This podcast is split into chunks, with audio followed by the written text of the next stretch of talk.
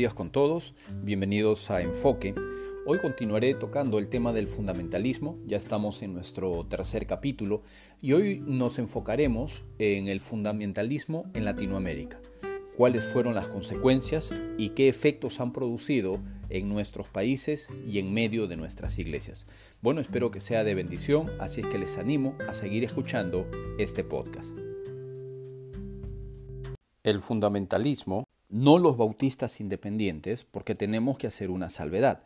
No todo bautista independiente es fundamentalista. Pero el fundamentalismo como movimiento que llegó a Latinoamérica fue una copia, y en la mayoría de los casos una mala copia, de la cuarta fase del fundamentalismo norteamericano. Ya hemos mostrado en capítulos anteriores que el fundamentalismo norteamericano se divide por periodos o facetas. Pues bien, el fundamentalismo que conocemos en Latinoamérica corresponde a la cuarta fase del desarrollo de este movimiento en los Estados Unidos, y como tal manifestó también similares características. La primera característica que notamos es una retórica beligerante. El fundamentalismo latinoamericano tristemente siguió el ejemplo y el comportamiento de sus predecesores, y se va a caracterizar por una retórica beligerante frente a todo aquello que no se alinea con sus preferencias o prácticas. Para ello va a usar insultos y frecuentes frases peyorativas, lamentablemente desde el púlpito y fuera del púlpito, para deslegitimar a sus oponentes.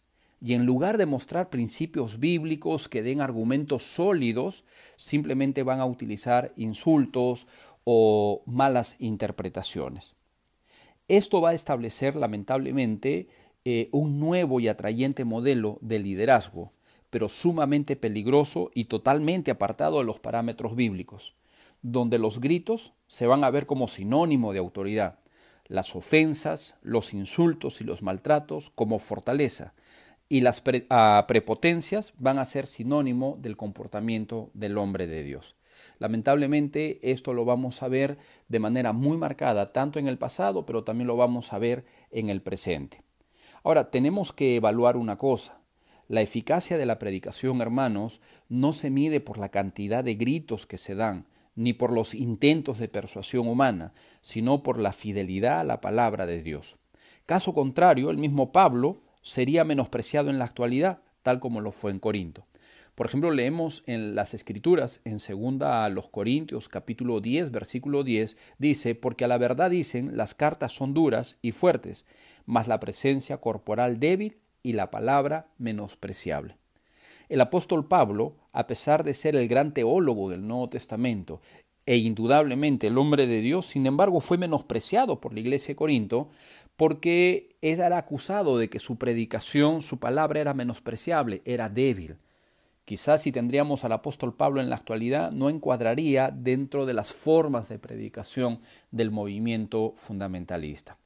También la palabra de Dios nos insta en 1 Pedro 3:15, nos dice: «Sino santificad a Dios el Señor en vuestros corazones, y estad siempre preparados para presentar defensa con mansedumbre y reverencia ante todo aquel que os demande razón de la esperanza que hay en vosotros».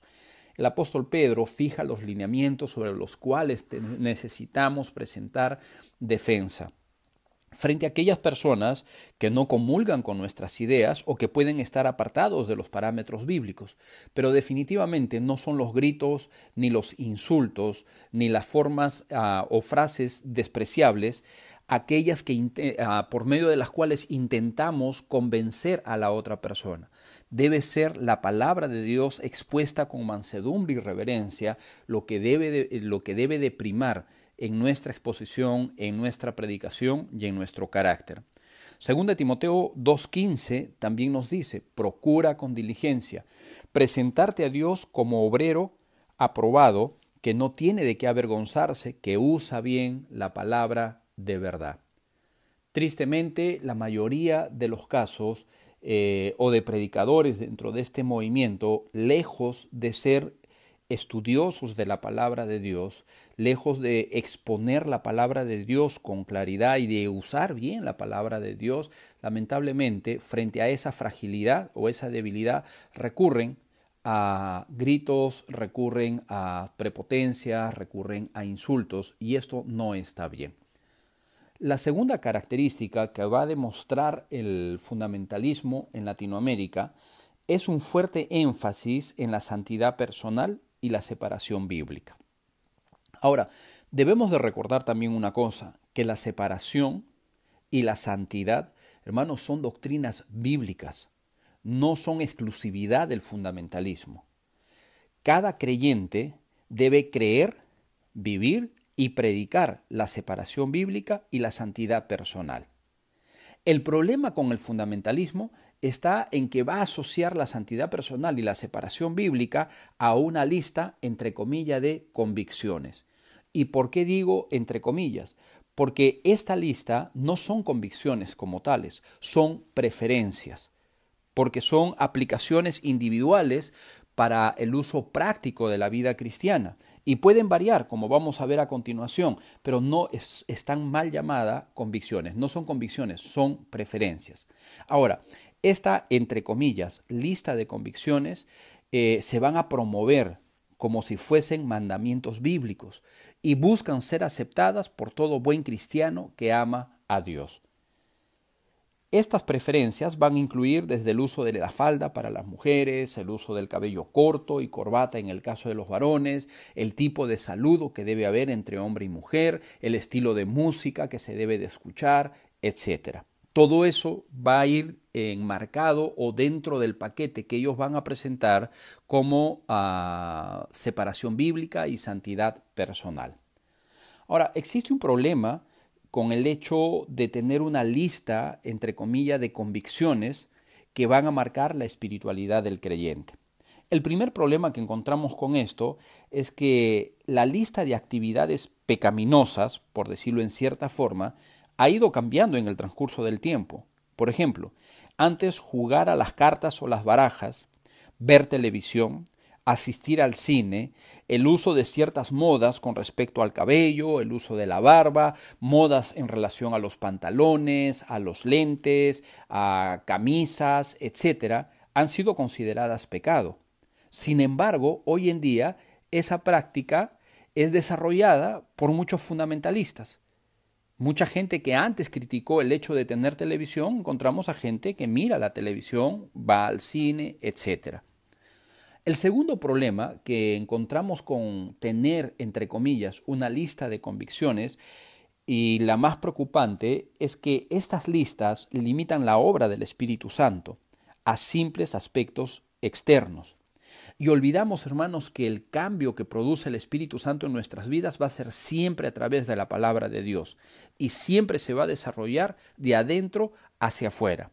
Y el cambio que produce el Espíritu Santo, les aseguro que va a ser mucho más amplio y mucho más poderoso que esta lista de convicciones, porque va a afectar cada una de las áreas de conducta en nuestra vida, no solamente incluyendo nuestra forma de vestir, nuestra apariencia, sino que también va a incluir nuestra forma de hablar, nuestra forma de conducta, nuestra forma de relacionarnos. Es decir, va a buscar formar a Cristo en nuestra vida y va a ser evidenciado por nuestro comportamiento.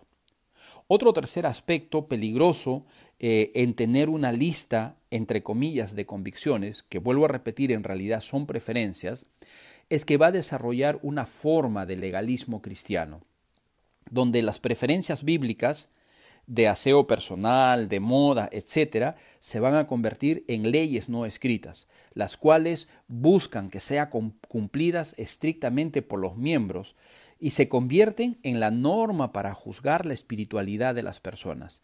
Esto marca un problema porque desarrolla un espíritu de crítica en los creyentes. Cuando, hermanos, yo desarrollo o impulso cierta lista, ciertas normas de conducta externa para poder medir la espiritualidad de las personas, entonces voy a juzgar equivocadamente y no con los parámetros bíblicos. Y lo peor de todo, que constantemente al ir juzgando, ese espíritu de crítica se va a desarrollar en la congregación. Tercera característica del fundamentalismo entonces en Latinoamérica. Se promovió también la necesidad de establecer colegios cristianos. Ahora, de todas las características que va a desarrollar este movimiento, quizás esta es una de las más destacables y una de las más positivas. No hay ningún problema y veo algo positivo en el hecho de tener instituciones cristianas, colegios cristianos. Pero recordemos que el primer nivel o la primera responsabilidad de entrenamiento y formación de nuestros hijos pasa por el hogar. El colegio, al igual que las universidades, simplemente son instituciones que no están mal, son buenas, pero simplemente son de apoyo y colaboración para la primera faceta o etapa o la primera institución, que es la familia. Es allí donde nuestros hijos necesitan ser formados, necesitan desarrollar los principios bíblicos. Pero esto fue un aspecto positivo. Una cuarta característica del fundamentalismo en Latinoamérica es que, al igual que en Norteamérica, también se establecieron imperios eclesiásticos, formados generalmente por misioneros extranjeros. El mensaje confrontacional que ellos traían, sumados a los recursos económicos que poseían y ayudado por una cultura que siempre ha coqueteado y ha naufragado con la dictadura, un mal endémico en nuestra sociedad, fue el ambiente ideal para que estas dictaduras cristianas se desarrollen de manera amplia y se institucionalicen. Tenemos que decir también que estos imperios personales por lo general eran y son autocráticos.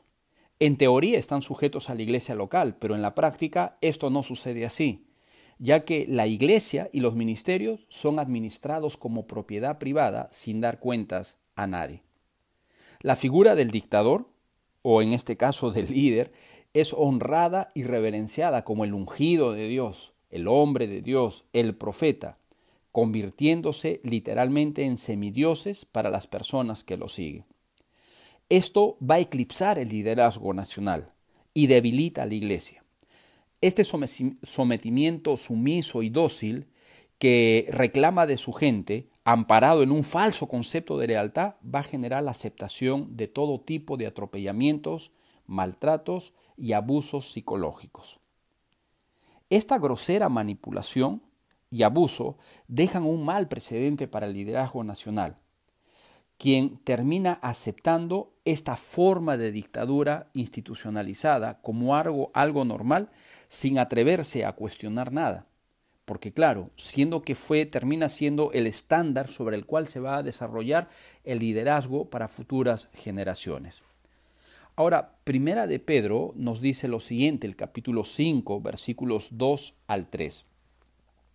Apacentad la grey de Dios que está entre vosotros, cuidando de ella, no por fuerza, sino voluntariamente, no por ganancia deshonesta, sino con ánimo pronto, no como teniendo señorío sobre los que están a vuestro cuidado, sino siendo ejemplos de la grey.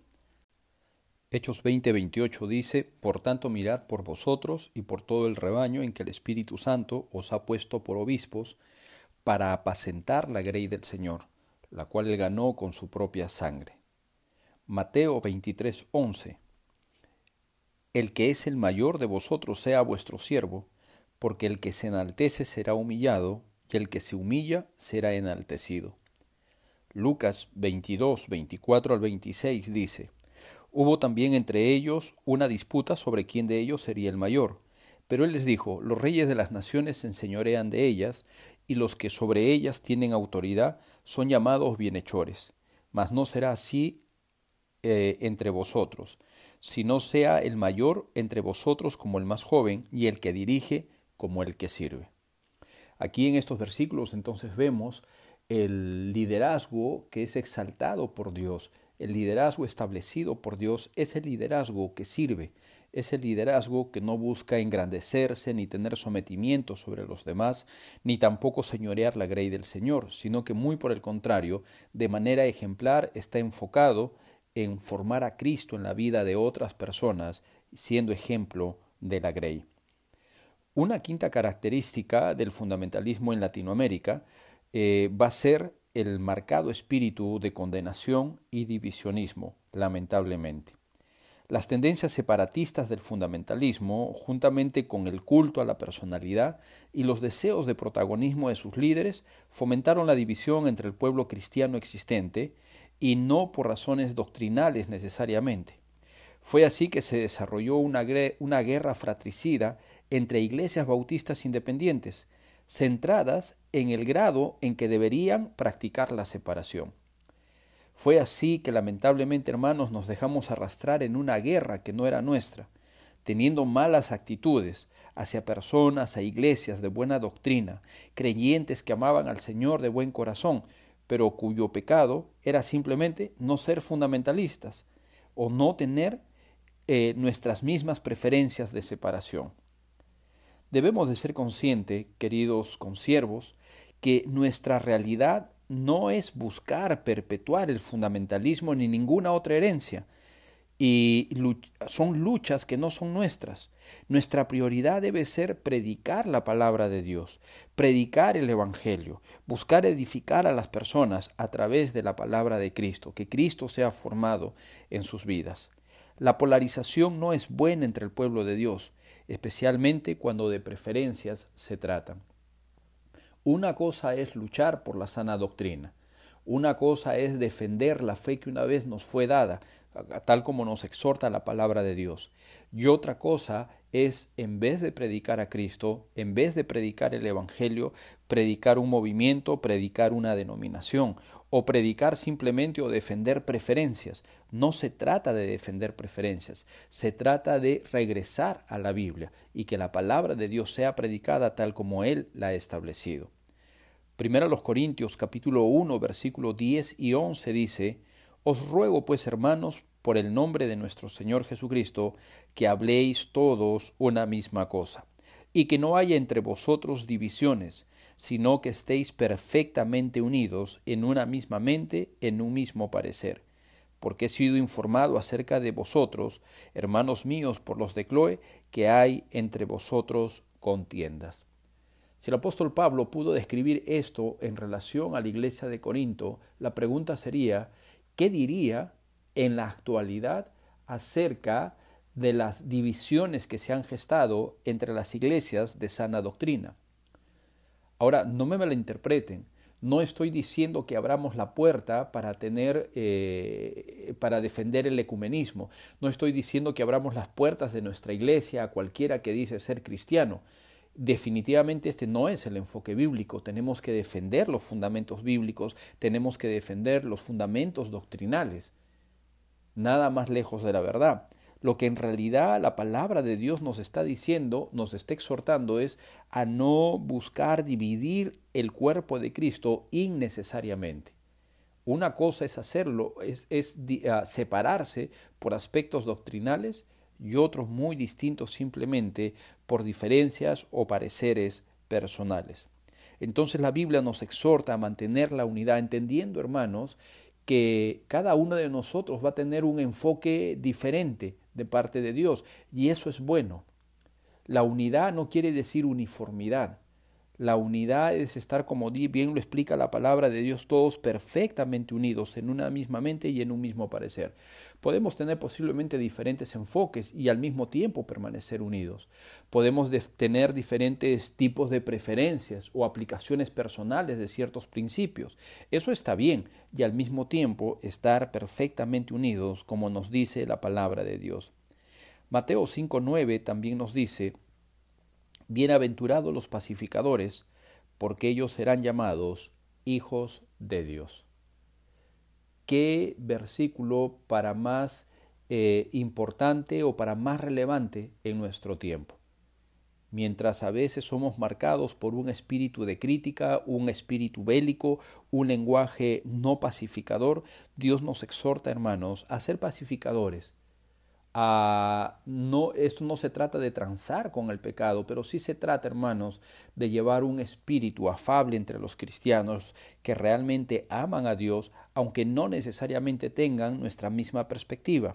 Y no estoy hablando de fundamentos bíblicos.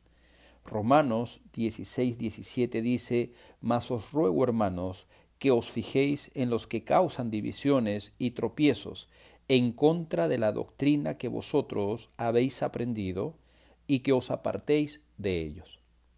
La Biblia es muy clara en exhortarnos que en temas doctrinales no hay transacción, no hay punto medio o no hay concesiones. Dios nos exhorta a que en cuestiones de doctrina, hermanos, marquemos una diferencia.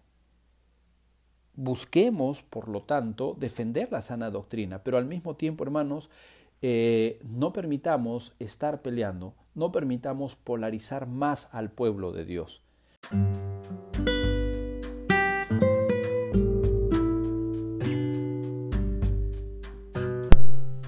Bien, queridos hermanos, espero que haya sido de bendición este podcast y sobre todo que nos lleve a la reflexión acerca de la importancia de poder predicar a Cristo y poder predicar la palabra de Dios de forma clara, de forma eficaz, de forma bíblica. Que el Señor los bendiga y nos encontramos en un siguiente episodio.